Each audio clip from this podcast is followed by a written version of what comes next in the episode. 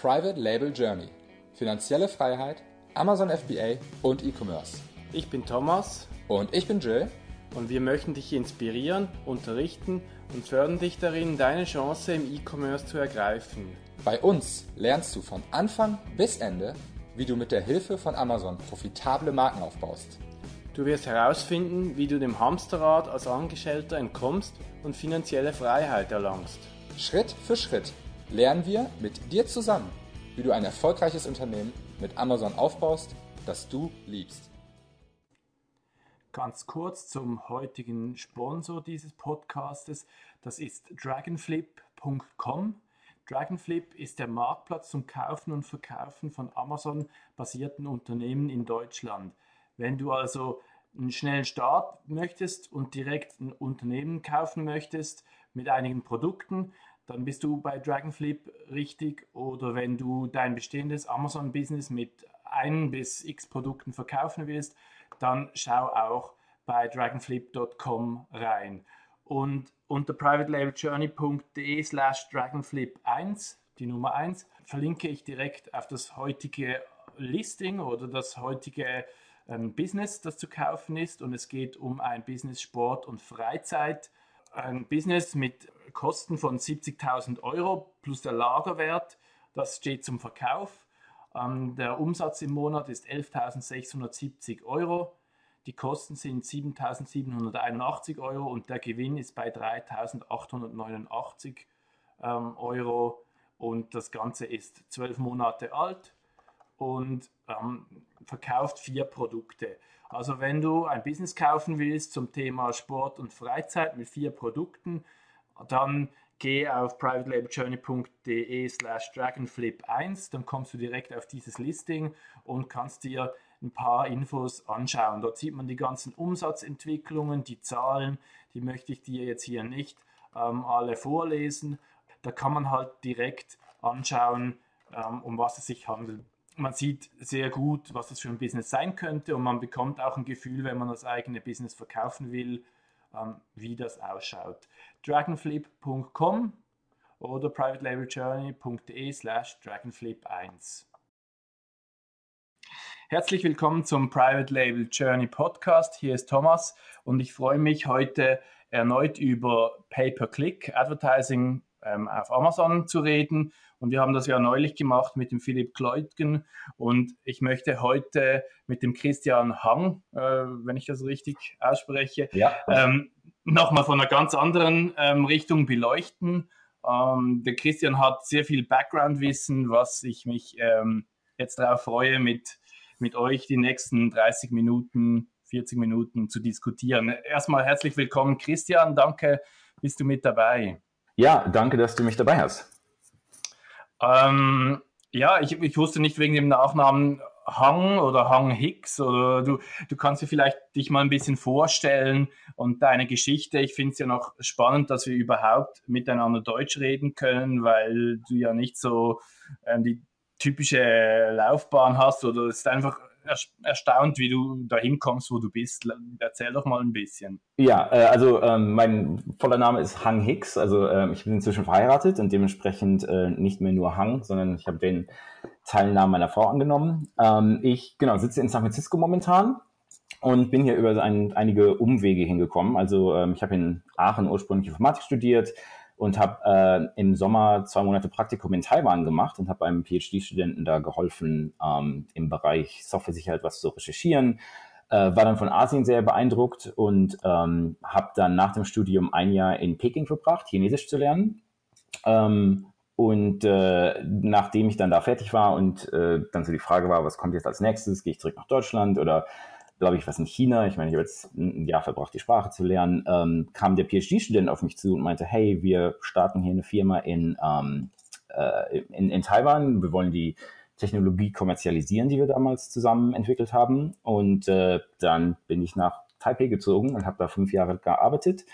Ähm, und die Firma hat dann ein äh, Büro in San Francisco eröffnet, äh, zu dem ich dann geschickt wurde. Ähm, da könnte man noch mal einen eigenen Podcast drüber machen, äh, äh, warum das alles so ist und äh, warum ich ausgewählt wurde. Aber die, die kurze Geschichte ist, dass ähm, äh, als äh, ja, als Europäer man äh, da doch etwas äh, be bevorzugt wird in der Hinsicht. Ähm, ja, dann bin ich in San Francisco gelandet, habe dann ein Jahr da noch weiter für die Firma gearbeitet und ähm, hab, bin dann auf ein anderes Startup umgestiegen in San Francisco. Das war im Bereich Supply Chain Finance, also ähm, äh, großen Firmen dabei zu helfen, ähm, äh, ihre Supply Chain zu optimieren. Das war also, äh, da habe ich sehr viel über ähm, Finanzsoftware gelernt und eben auch die äh, da konnte ich meinen Sicherheitsbereich so ein bisschen einbringen, äh, wie man, wenn man Millionen von Dollar jeden Tag durch sein System durchschickt, äh, worauf man da achten muss. Ähm, aber dann nach weiteren fünf Jahren habe ich dann gedacht, okay, zehn Jahre an, im Startup ist äh, irgendwann auch genug, wenn man die ganze Zeit für andere Leute arbeitet.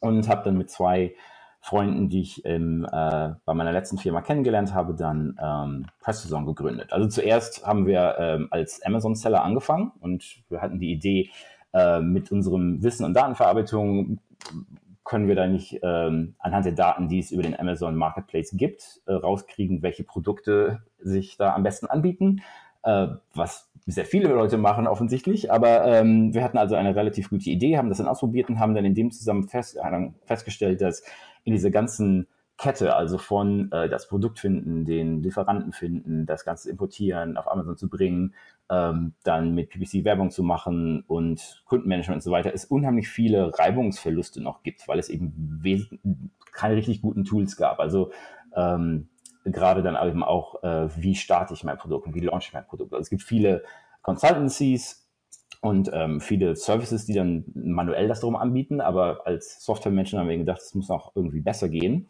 und ähm, sind dann eben bei PrestaZone gelandet. Also haben eine unsere eigene Firma da gegründet und äh, was wir machen oder worauf wir uns spezialisieren, ist eben äh, Amazon PPC zu automatisieren. Also anstelle da jeden Tag hinzugehen und mit Excel, Spreadsheets und so weiter und so fort ähm, äh, da äh, groß rumzuhantieren und, und selber Dateien hochzuladen, um größere Mengen von Keywords äh, anzupassen, haben wir gesagt, das das muss man auch automatisieren können und ähm, haben dann eben dazu ein Tool gebaut, das sehr auf unseren Erfahrungen eben mit der Datenverarbeitung oder ähm, Datenanalyse äh, basiert. Also ähm, der, mein, mein, einer meiner Co-Founder, Ben, ist äh, Data Scientist und mhm. ähm, ich bin derjenige, der das Ganze dann umsetzt oder automatisiert, aber ähm, wir sind also sehr, sehr datenfokussiert sozusagen und versuchen das von der Sicht her aufzubauen. Also spannend. Ich ähm, muss sagen, ich benutze jetzt, ich habe gerade geguckt, Presto ein, schon fünf, sechs Monate, bald ein halbes Jahr. Und ich bin Fan vom Tool und auch Fan äh, von euch als Firma, weil für mich war es halt eine total neue, ähm, ein neues Erlebnis, wenn, wenn, wenn ich quasi Feedback einbringen kann und ihr als Firma setzt das so schnell um. Also wahrscheinlich du als Programmierer, beziehungsweise mhm. das war einfach sehr erfrischend zu erleben, wie, wie, wie schnell und sinnvoll die, die Dinge umgesetzt wurden. Und ähm, ich glaube, da besteht auch noch viel ähm, Potenzial, irgendwie was zu adaptieren, was zu bauen, dass so viel passiert. Da können wir, wir ja gleich im Detail dazu reden. Was ich ähm, aber zuerst ein bisschen mit dir besprechen möchte, ist eigentlich so, mich würde es halt wundernehmen, ob du aus der, aus der Menge der ganzen Daten, aus der, der Menge der, der Kundendaten so ein bisschen Erkenntnisse siehst, die wir als einzelne Seller nicht haben. Also kannst du irgendwas zu, zu Daten sagen von Märkten im Vergleich und, und, und solche Dinge. Also mich würde es ein bisschen wundern, eben, was ist so der Big Picture oder Learnings, die du machst aus, aus den Daten insgesamt? Ja, auf jeden Fall. Also äh, um das voranzusagen, wir sind, wir gehen mit den Daten eben sehr sensibel um. Also ähm, wir, wir schauen uns zum Beispiel keine Kundenprofile an, ohne dass der Kunde uns da speziell drum bittet. Äh, das passiert häufig, wo Leute eben sagen, hey, äh, ich verstehe nicht so ganz, was passiert da eigentlich und äh, mein Echos ist schlecht, könnt ihr mir da irgendwie helfen? Ähm, aber äh, grundsätzlich, ne, also äh, wenn wir Daten anschauen, dann ist das alles anonymisiert. Ähm, aber was sich da schon herausstellt, ist ähm, äh, sehr interessant, gerade wenn man die verschiedenen Märkte vergleicht. Also wie gesagt, außer als Caveat vorneweg, wir können natürlich nur über die Märkte oder die Daten sprechen, die wir sehen. Also äh, offensichtlich, äh, wir, wir wachsen noch, das heißt, wir haben nicht 100% von allen ähm, äh, Amazon-Zellen abgedeckt, aber Äh, was wir sagen können, ist, dass sich unsere Daten schon gut anpassen an die, an die, an die weltweite Verteilung. Also der größte Anteil bei uns ist die USA, ähm, gefolgt von Deutschland und dem UK, also als zweite große Marktplätze und dann äh, äh, läuft dann das, läuft das dann so langsam runter, ähm, was auch den, den, den, also den globalen Verteilungen so ein bisschen entspricht. Und was man da schon sehr sieht, ist, dass es ähm, zwischen verschiedenen Märkten sehr große äh, Unterschiede gibt im äh, Konkurrenzbereich. Also wie einfach ist es, in verschiedene Märkte einzutreten. Da gibt es also in der Tat noch einige Märkte, die praktisch ganz blank sind, wo man wenig Konkurrenz hat, äh, wo auch wenig äh, PPC noch läuft. Das heißt, man kann also äh, sehr günstig äh, sehr viele Leute erreichen. Ähm, während andere Märkte, also zum Beispiel die USA, sind praktisch schon saturiert. Also wenn man da ein neues Produkt launchen will, gerade in einer Kategorie, wo man nicht der Erste oder der Einzige ist, ähm, dann kommt man da ohne ein ordentliches PPC-Budget eigentlich gar nicht groß äh, zum Laufen. Also es sei denn, man hat natürlich schon eine, eine Marke, die außerhalb von Amazon bekannt ist oder man kann irgendwie durch andere Sourcen da Traffic drauf bringen. Aber wenn ich jetzt also als Amazon-Händler in den USA anfange und denke, ich kann da irgendwie für 10 Dollar pro Tag so ein bisschen BBC schalten und ähm, fangen dann an, da zu verkaufen, dann ist das also je nach Kategorie äh, unmöglich. Ähm, also um das so ein bisschen aufzubrechen, ähm, wir sehen zum Beispiel so im, im Durchschnitt, und das ist natürlich immer jetzt, also das variiert von Kategorie zu Kategorie sehr, und also ob du Elektronik verkaufst oder äh, äh, äh, Anziehsachen oder äh, Hundenahrung oder äh, Vitaminpillen oder was auch immer. Also da gibt es natürlich riesen Unterschiede bei den, äh, bei den Bits und so weiter. Aber ähm, die USA liegen zum Beispiel 50 Prozent über Deutschland, wenn, so grob gesagt. Also wenn ich irgendwie in Deutschland für, ein, für einen Euro biete, dann muss ich damit rechnen, dass ich in den USA also mindestens ähm, schon 1,70 Dollar oder 2 Dollar oder sowas dafür hin, hinlegen muss.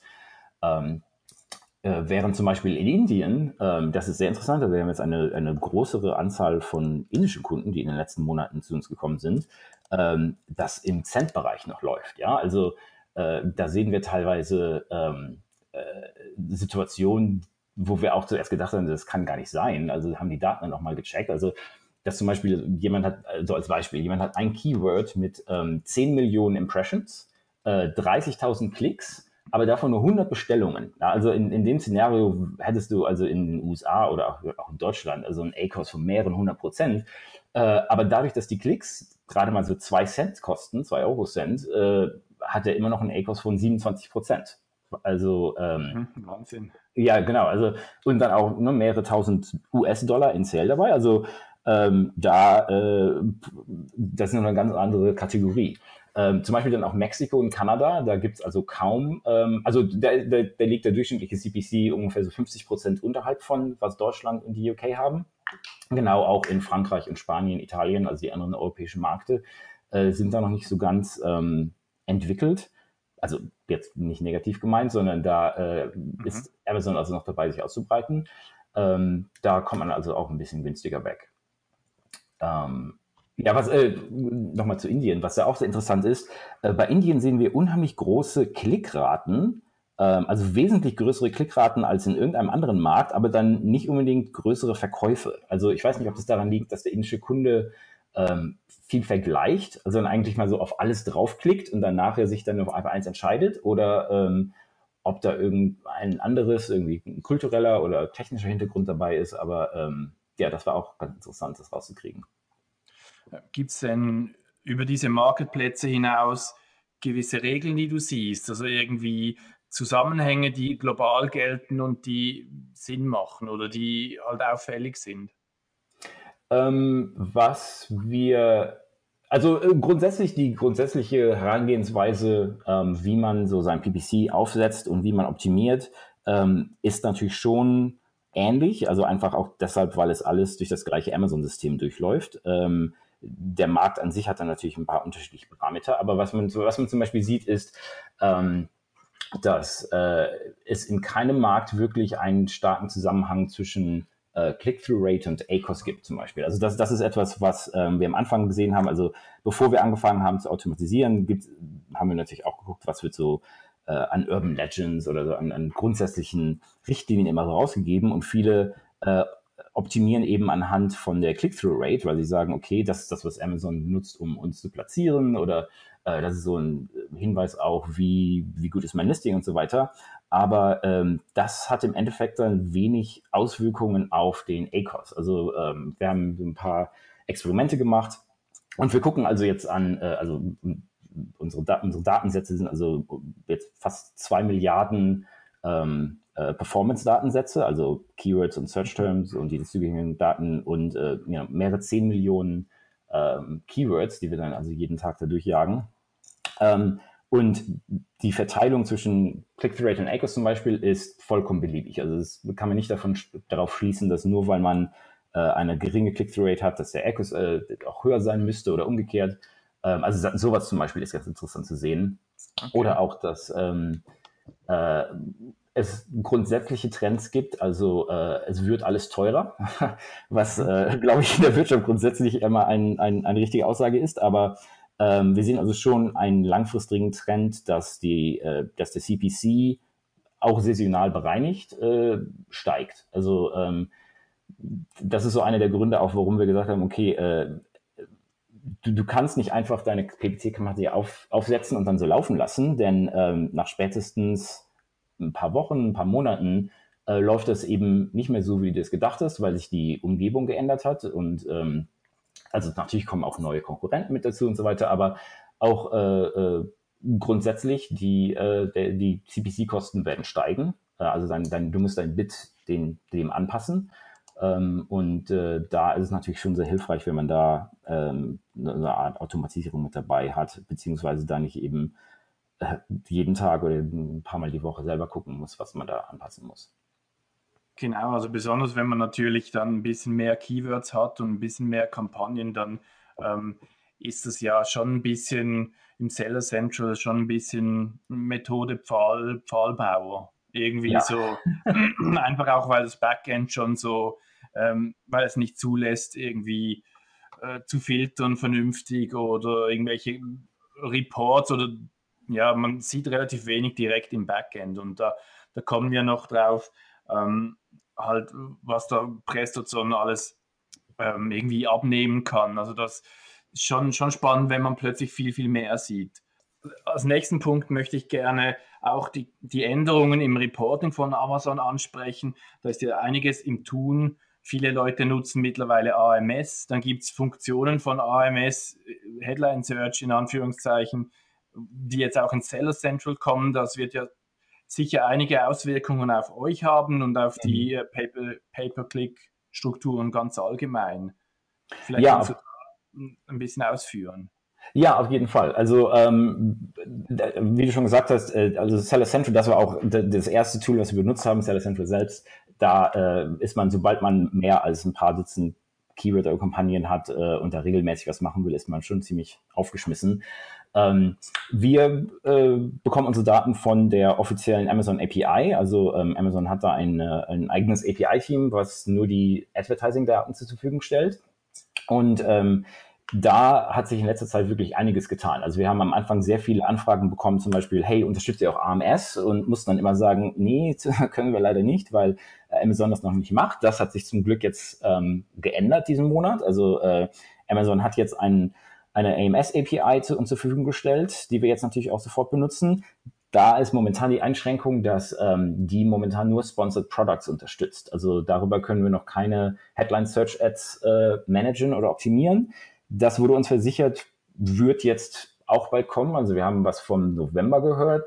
Ob das jetzt in den nächsten drei Tagen klappt, halt, also ich warte jetzt nicht so äh, begierig drauf, aber wir gehen davon aus, dass in absehbarer Zeit das dann auch äh, freigeschaltet wird. Mhm. Ähm, genau, das haben also äh, das hat äh, Amazon vor kurzem von AMS äh, äh, auch Seller Central inzwischen zur Verfügung gestellt. Und es gibt ja noch die dritte Kategorie, so die äh, die Product Display Ads, ähm, das heißt, die also auf den Produktseiten dargestellt werden, die es momentan auch nur in AMS gibt. Die ähm, äh, da haben wir noch nicht was bestätigt bekommen, dass das äh, auch jetzt demnächst über die API kommt, aber äh, was wir so sagen können von den Änderungen, die äh, Amazon bei seiner API durchführt, äh, sie sind dabei, das Ganze zu harmonisieren. Also sie wollen auch von ihrer Seite aus das zugänglich machen und das standardisieren, dass man also ähm, jetzt unabhängig, ob man ein Seller oder ein Vendor ist, dass also ähm, alles managen kann.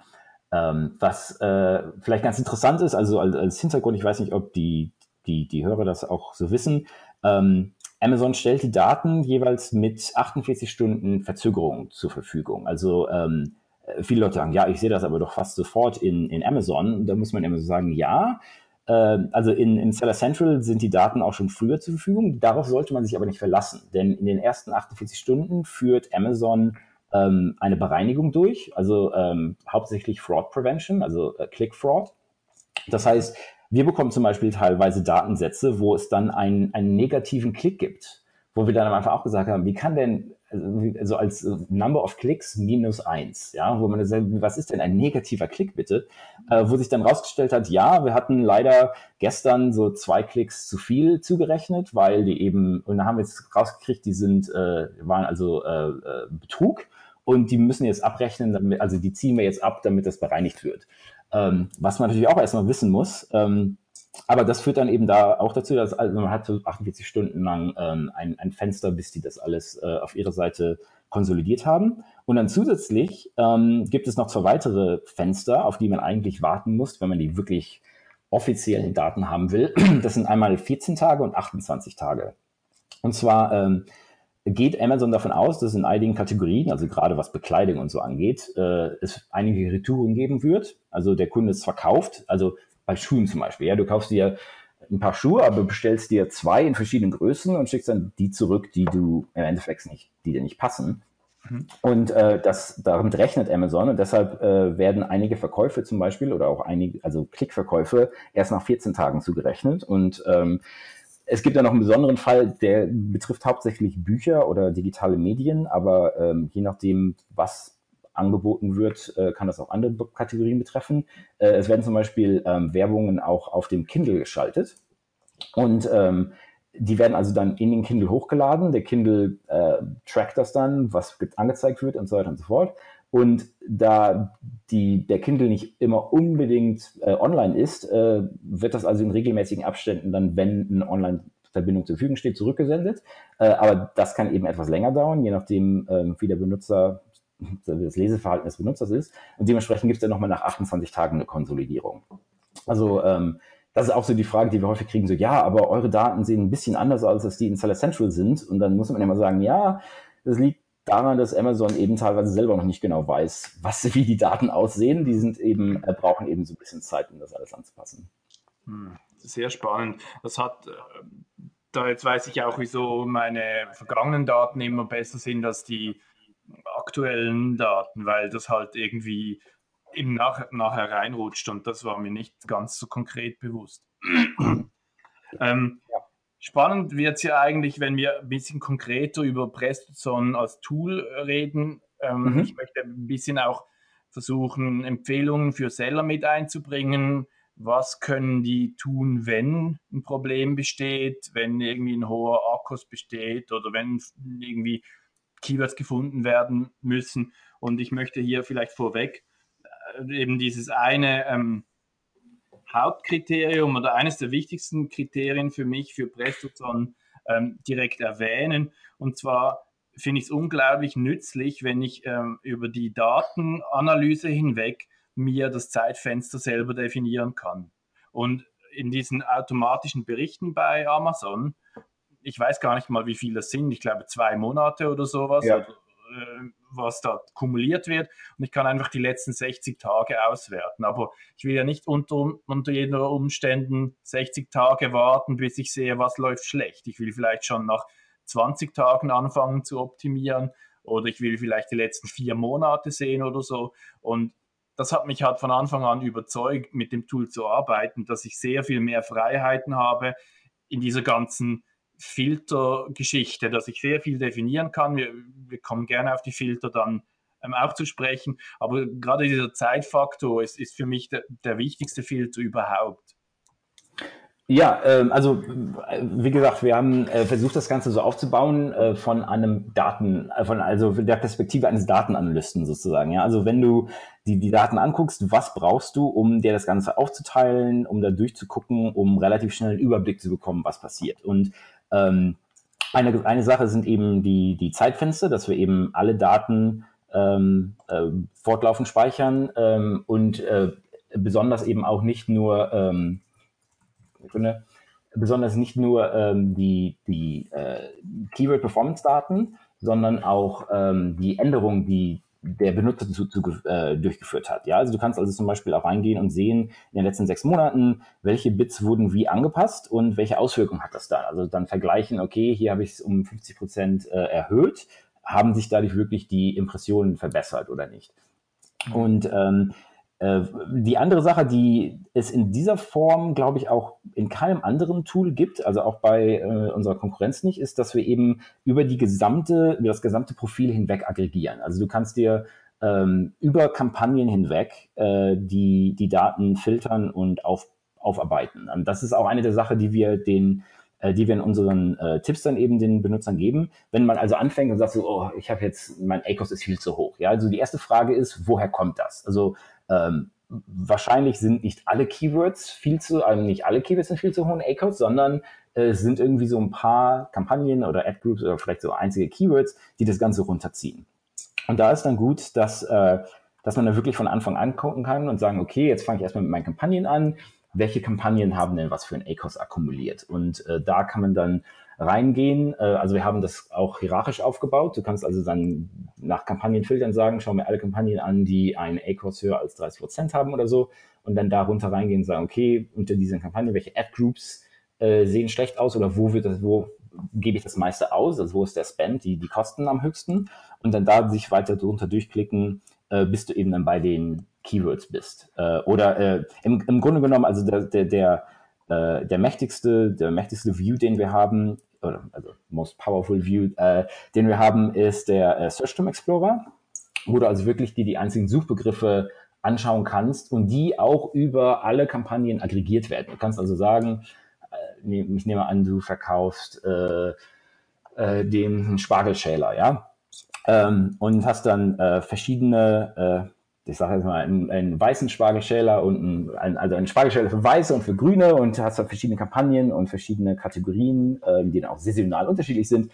Aber du kannst eben dann in den äh, Search Term Explorer gehen und sagen, okay, jemand sucht nach Spargel, äh, was, welche Keywords hat er damit äh, bekommen und äh, wie sind die Click-Through-Raten dadurch? Und ähm, das ist also unheimlich äh, spannend, um eben auch zu sehen, dann auf einem äh, Suchbegriff Level. Ähm, welche Suchbegriffe kosten mich was? Also äh, wir haben als, also PrestoZone ist ähm, so ein bisschen an die Zauberei angelegt.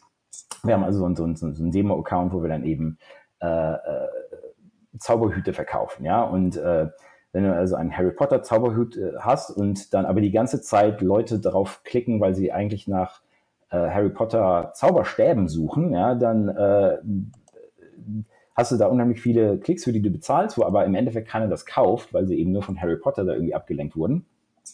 Und äh, das kann man dann dadurch relativ schnell sehen und dann auch über Kampagnen hinweg sehen, okay, das äh, äh, passiert in, in, ähm, in, in allen meinen Ad-Groups und eben nicht nur in der, die ich gerade äh, mir angucke. Ähm, ich bin mir nicht ganz sicher, ob sich die Zuhörer das bewusst sind, dass eben so wahnsinnig viele negative oder schlecht passende Keywords dabei rumkommen. Also ich selber habe ja hunderte und hunderte von negativen Keywords und die finde ich eben genauso raus. Und da, da kann man, ich glaube, mit den Filtern, die, die du vor ungefähr zwei Monaten implementiert hast, kann man das halt extrem gut äh, rausfinden. Also ich sage mir halt über alle Keywords in den letzten sechs Monaten oder so, was 20 Mal geklickt wurde, aber nie gekauft wurde, zeig mir das an. Und das habe ich halt direkt und kann dann das filtern. Oder alles, was 20 Dollar gekostet hat, aber nie gekauft wurde. Und, und lauter solche Sachen sind halt sehr, sehr spannend. Und ich glaube, diese negativen Keywords sind, ähm, sind extrem wichtig für die Optimierung der Kampagnen, mindestens so in diesem manuellen Prozess. Auf jeden Fall. Also wir sind auch dabei, äh, da haben wir jetzt seit einiger Zeit schon dran gearbeitet, auch die negative Keyword-Erstellung ähm, zu automatisieren. Äh, da waren wir zum einen etwas vorsichtiger, weil da kann man natürlich dann viel falsch machen, wenn man das falsche Keyword ähm, erstellt. Äh, also sich praktisch seinen ganzen, äh, seinen ganzen Traffic da kaputt machen.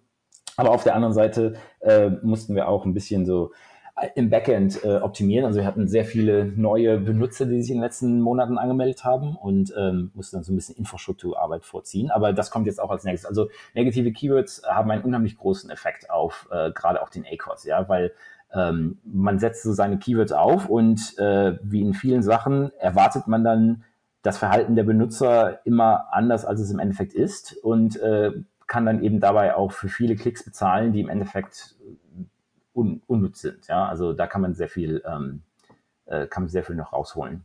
Mhm. Also ich, ja, ich habe, ich kann da easy irgendwie 100 Dollar im Tag sparen für das, für Klicks, die ich eigentlich gar nie wollte, weil ich halt ja. einfach so großzügig auch aufsetze, immer mal wieder was Broad auch versuche oder Phrase Match einzubuchen, ähm, damit ich auch mehr Keywords bekomme und mehr Traffic bekomme und da ähm, da kriege ich wirklich viel auch komische, komische Keywords mit rein. Ja, das kann man auch dann umgekehrt benutzen, also um positive Keywords zu erstellen. Also zum Beispiel, wenn man sucht, okay, was für neue Keywords könnte ich bekommen, kannst du eben auch die gleiche Methode anwenden und schauen, okay, welche Suchbegriffe ähm, werden, äh, also wenn du so ein Broad Keyword hast zum Beispiel, ja, welche Suchbegriffe werden dadurch eingefangen und dann die rausfiltern und ähm, daraus neue Keywords erstellen, wo du dann weiter optimieren kannst. Also äh, das ist auch was, wo man ein bisschen so vorsichtig sein muss, das sehen wir auch häufig. Ähm, wenn man zu viele Phrase- oder Broad-Keywords hat, wo also dann der gleiche Suchbegriff praktisch äh, von mehreren Keywords abgedeckt wird, dann wird es ein bisschen schwierig mit der Optimierung. Also nicht nur von der Automatisierung her, sondern auch manuell. Also wenn du dir vorstellst, du hast, wie gesagt, beim Spargel dann irgendwie dann du nimmst ein Broad Keyword Spargel, ja, was dann alles abdeckt. Ähm, wenn du dann zusätzlich irgendwie noch ein Phrase Keyword hast, so Spargel Schäler, ähm, dann kann es sein, dass du nachher irgendwie so fünf, sechs verschiedene Keywords hast, die alle ähm, deinen dein wichtigen Suchbegriff, der irgendwie für 50 Prozent deiner Verkäufe zuständig ist, äh, auf das alles matchen. Und dann zum einen hat Amazon natürlich dann auch so das Problem, so wie welches Keyword kommt jetzt zum Zug, wenn jemand danach sucht. Und so als Optimierung ähm, wenn du das dann irgendwie äh, rauskriegen willst, so was ist das, was ist der beste Preis, das, das beste Bit, hast du im Endeffekt dann fünf oder sechs Regler, an denen du gleichzeitig drehst und die sich dann gegenseitig auch beeinflussen. Ja, also wenn du dann in einem Keyword, in einem Broad Keyword irgendwie das Bit erhöhst, ziehst du da mit den anderen Keywords die Suchbegriffe ab auf einmal. Mhm. Ähm, und äh, da, da muss man dann so ein bisschen drauf achten, aber das sieht man dann eben auch sehr schön, durch die Filter kann man das rauskriegen, ähm, dass man sich praktisch fokussiert. Also wirklich dann sagt so, ich habe jetzt hier meine, meine Exact Keywords für die Suchbegriffe, wo ich weiß, da kommen die meisten von meinen Begriffen her und dann mache ich so ein paar Broad noch dabei, um äh, noch ein paar, so ein paar andere Suchbegriffe einzufangen, um zu sehen, was ich daraus äh, noch bekommen kann. Also ich finde das auch besonders schwierig, wenn man halt zu viele ähnliche Produkte hat. Da kannst mhm. du vielleicht auch noch deine Meinung zu sagen. Aber wenn ich jetzt sage, ich habe vier verschiedene Spargelschäler und jetzt möchte ich noch ein 10er-Set Spargelschäler verkaufen. Und da sucht ja niemand nach 10er-Set, deshalb muss ich die gleichen Keywords verwenden wie auf den anderen Kampagnen. Und ich, ich konkurrenziere mich da irgendwie gegenseitig. Oder ich persönlich habe oft damit Mühe, dass ich sehe, die Nische gibt noch so viel her, ich will noch fünf andere ähnliche Produkte oder Varianten meinetwegen launchen, aber das PPC, das schießt sich so gegenseitig irgendwie ab. Und da habe ich ein bisschen Probleme mit.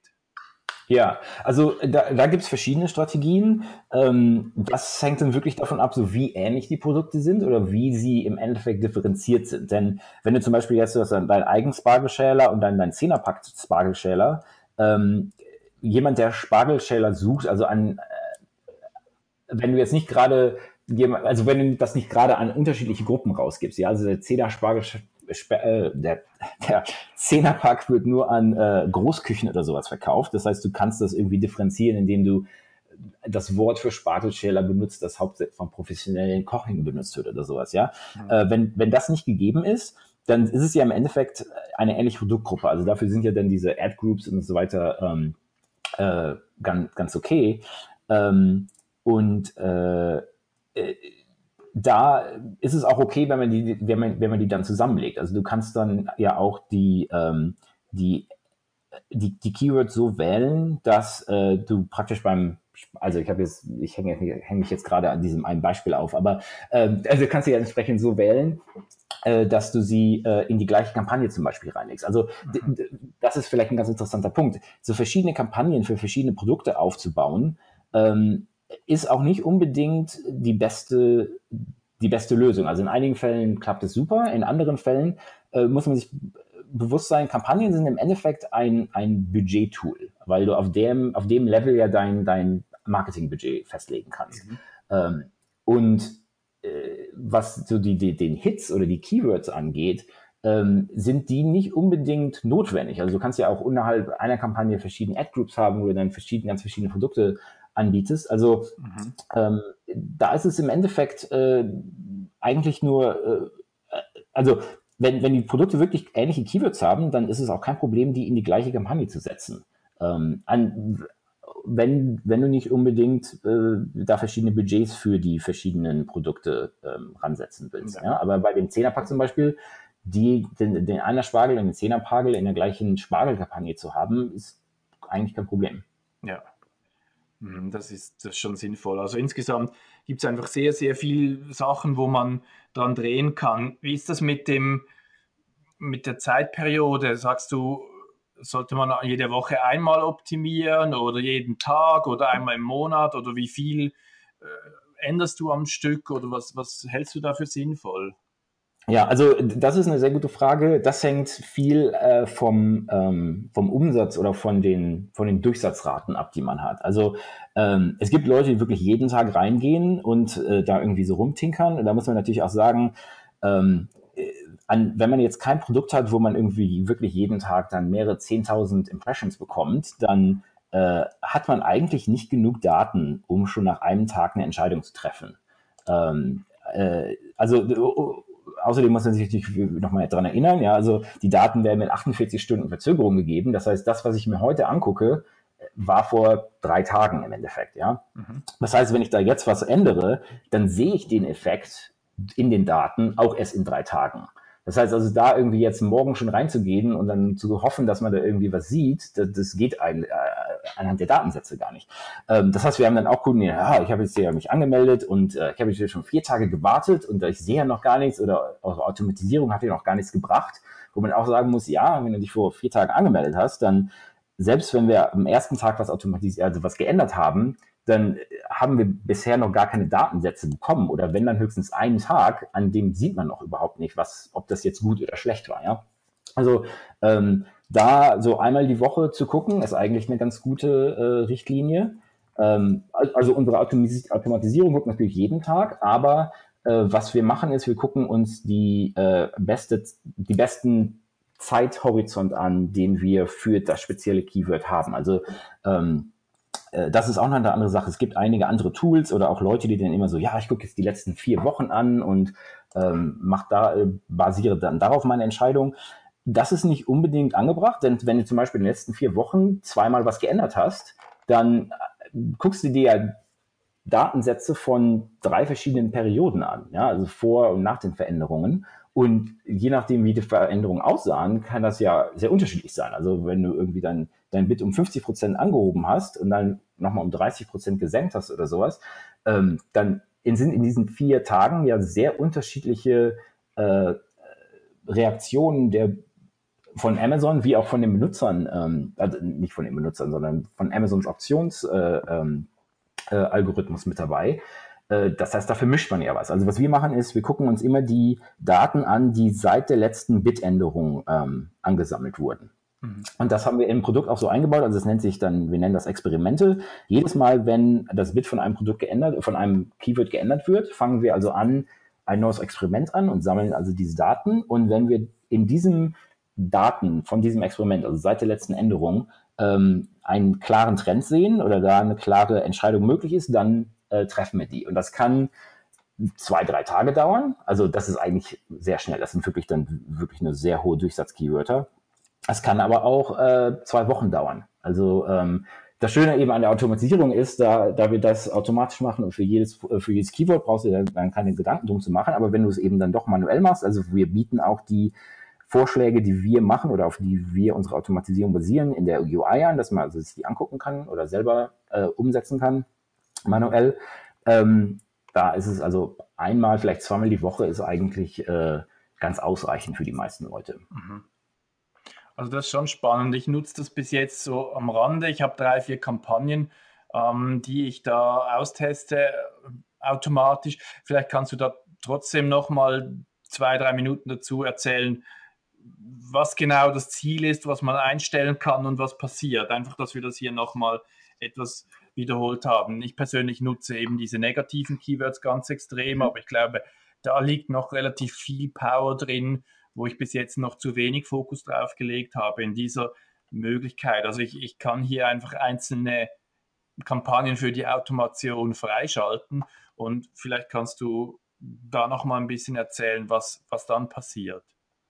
Ja, also wir haben momentan eine äh, eine Konfigurationsmöglichkeit, die das ist der ACOS Target, weil das ähm, also das äh, ACOS Ziel, weil das eben die meisten Leute ähm, äh, denen sehr am Herzen liegt. Also ich will, dass meine Kampagne einen bestimmten ACOS erreicht.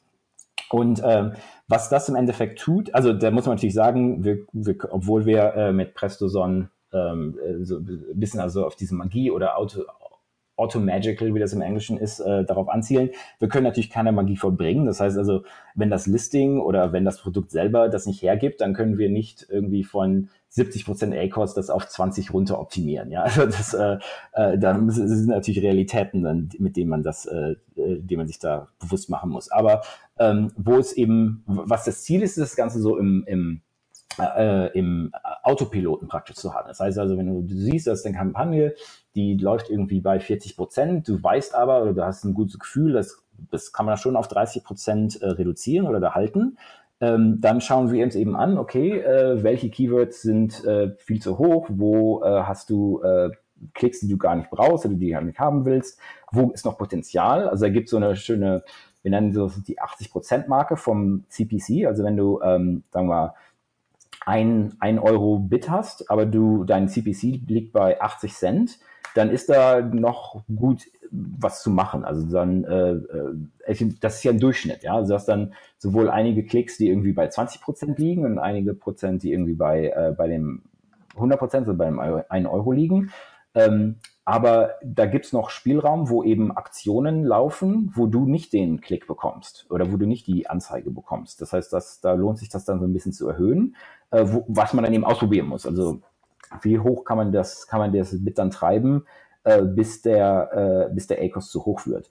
Äh, aber was wir, also wie die Automatisierung abläuft, ist, du sagst uns, okay, hier ist eine Kampagne, ich setze mein Target auf 30 Prozent, macht mal. Und dann gucken wir uns jeden Tag, wenn die neuen Daten kommen, eben an, ähm, wie sieht seit der letzten Bit-Änderung dieses Keyword aus? Liegt das über oder unter dem ACOS? Wie lange hat es schon gelaufen? Hat es schon Verkäufe? Ähm, und wir lassen dann unsere, ähm, unseren Algorithmen darüber laufen und äh, passen das dann entsprechend an. Also entweder entscheiden, okay, nee, wir haben noch nicht genug Daten, wir müssen noch ein bisschen warten. Oder sagen, okay, ähm, wir liegen unter dem ACOS und wir glauben, dass äh, äh, basierend auf dem CPC und so weiter, Click-Through-Rate, äh, da noch was zu machen ist, dann, legen, dann heben wir das auch an, ähm, bis zu dem ACOS-Target, das gesetzt wurde. Ähm, oder, okay, das liegt über dem ACOS, hier müssen wir vorsichtig sein, äh, reduzieren wir mal oder gucken wir, was wir sonst noch machen können. Mhm. Ähm, das Tool ist ja auch für den deutschen Markt verfügbar. Ich glaube auch noch für, für Kanada, Indien, sagst du ja. ähm, diverse andere Märkte. Ich kann mir jetzt vorstellen, dass gewisse Zuhörer noch nicht so viele Kampagnen haben oder erst damit anfangen, die aufzubauen, beziehungsweise schon, schon ein paar am Laufen haben. Ab wann lohnt sich das mit einem Tool zu arbeiten wie PrestoZone?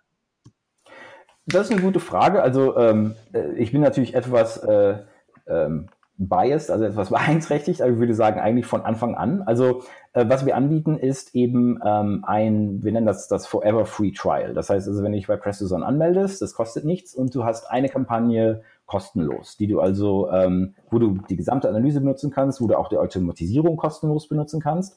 Ähm, das ist eben auf eine Kampagne beschränkt.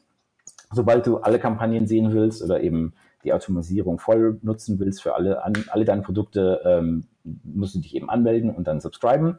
Aber äh, einfach was so die, die generelle ähm, Analyse angeht, äh, das äh, bietet sich eigentlich so vom ersten Tag an, weil, wie, wie du schon gesagt hast, Seller Central bietet einem nicht unbedingt äh, den Einblick, den man braucht. Auch, auch, gerade wenn man anfängt, ja, also gerade als, als Beginner oder wenn man so ein, zwei Produkte hat, ähm, ist ja vor allen Dingen mit den ganzen Daten, die man da bekommt, so die Sache, wo stehe ich eigentlich? Ja, also ich sehe irgendwie, mein ein generelles ACOS ist äh, 40 Prozent, das ist ja ziemlich hoch. Äh, woher kommt das? Und ähm, da ist es schon ganz äh, von Anfang an ganz gut, dass man so lernt oder ähm, einfach die Möglichkeit hat, sich so einen Überblick zu verschaffen.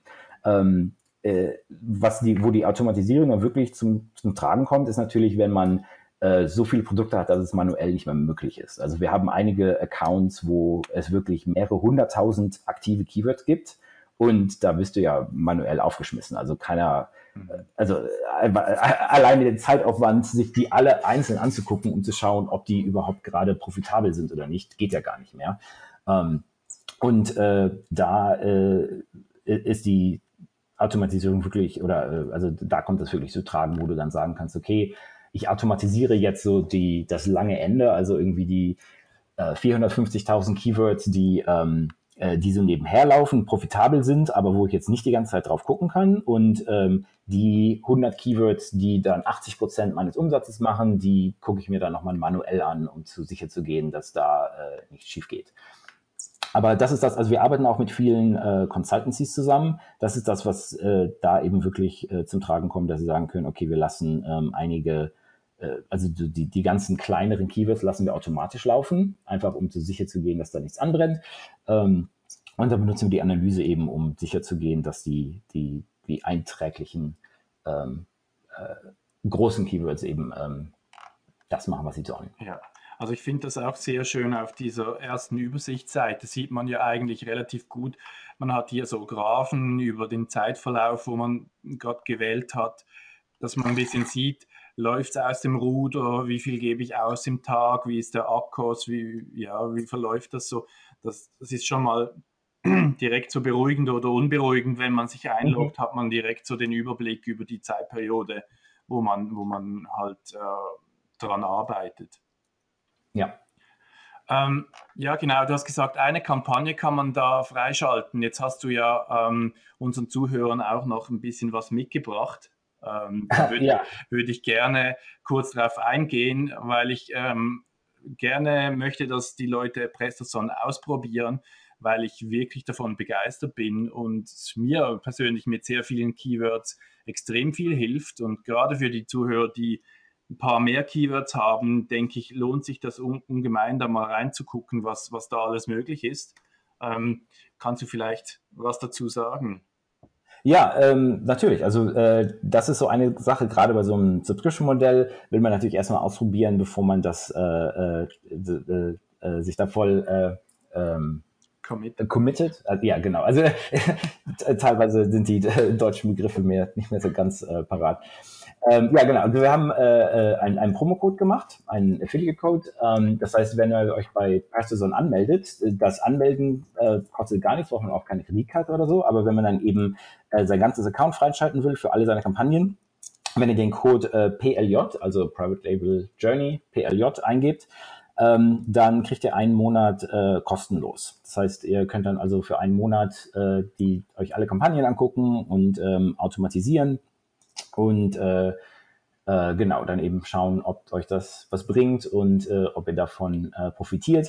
Und ähm, wie Thomas auch schon gesagt hat, äh, wir sind sehr erpicht auf äh, Feedback. Das heißt, äh, wenn es, wenn ihr etwas seht, was äh, noch zu verbessern ist oder wo äh, ihr einen neuen Ablauf habt, von dem wir zum Beispiel noch nicht wissen, den man irgendwie in das Tool einbauen kann oder was da äh, die, die, die Arbeit erleichtert, dann ähm, sind wir sehr begierig, das zu hören äh, wir können nicht garantieren, dass es immer sofort umgesetzt wird. Also ähm, äh, wie gesagt, es gibt dann auch Prioritäten, äh, in die das rein, reinpassen muss. Aber ähm, gerade so kleinere Sachen, die das Leben äh, einfacher machen und äh, die nicht viel Arbeit sind, ähm, die setzen wir eigentlich relativ schnell um. Ja, also das ist grandios, wenn man da eben was sieht, was, was mit weniger Arbeit verbesserbar ist und ihr das dann in ein paar Tagen implementiert. Ich will euch jetzt auch nicht unter Druck setzen, also über, beschwemmt mir den Christian nicht mit Feature-Requests. ähm, aber es ist schon, schon cool, weil man sieht halt, dass ihr da wirklich dabei seid und das aktiv weiterentwickelt und ähm, euch wirklich auch Mühe gebt, den Kunden da das zu liefern, weil ist ja wahrscheinlich aus Kundensicht immer noch mal was anderes, wie wenn du es programmierst, dann hast du die Idee, wie es sein muss, aber der Kunde weiß es vielleicht dann noch ein bisschen besser.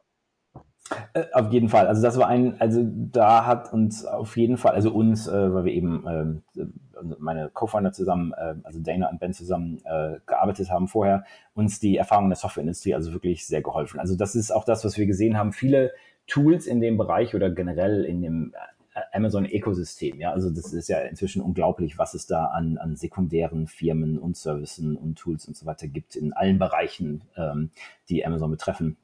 Ähm, gibt es eben viele Leute, die die richtige Idee haben, die aber nicht unbedingt äh, die Erfahrung mit Software haben. Ja, und ähm, das, das merkt man dann relativ schnell ähm, teilweise.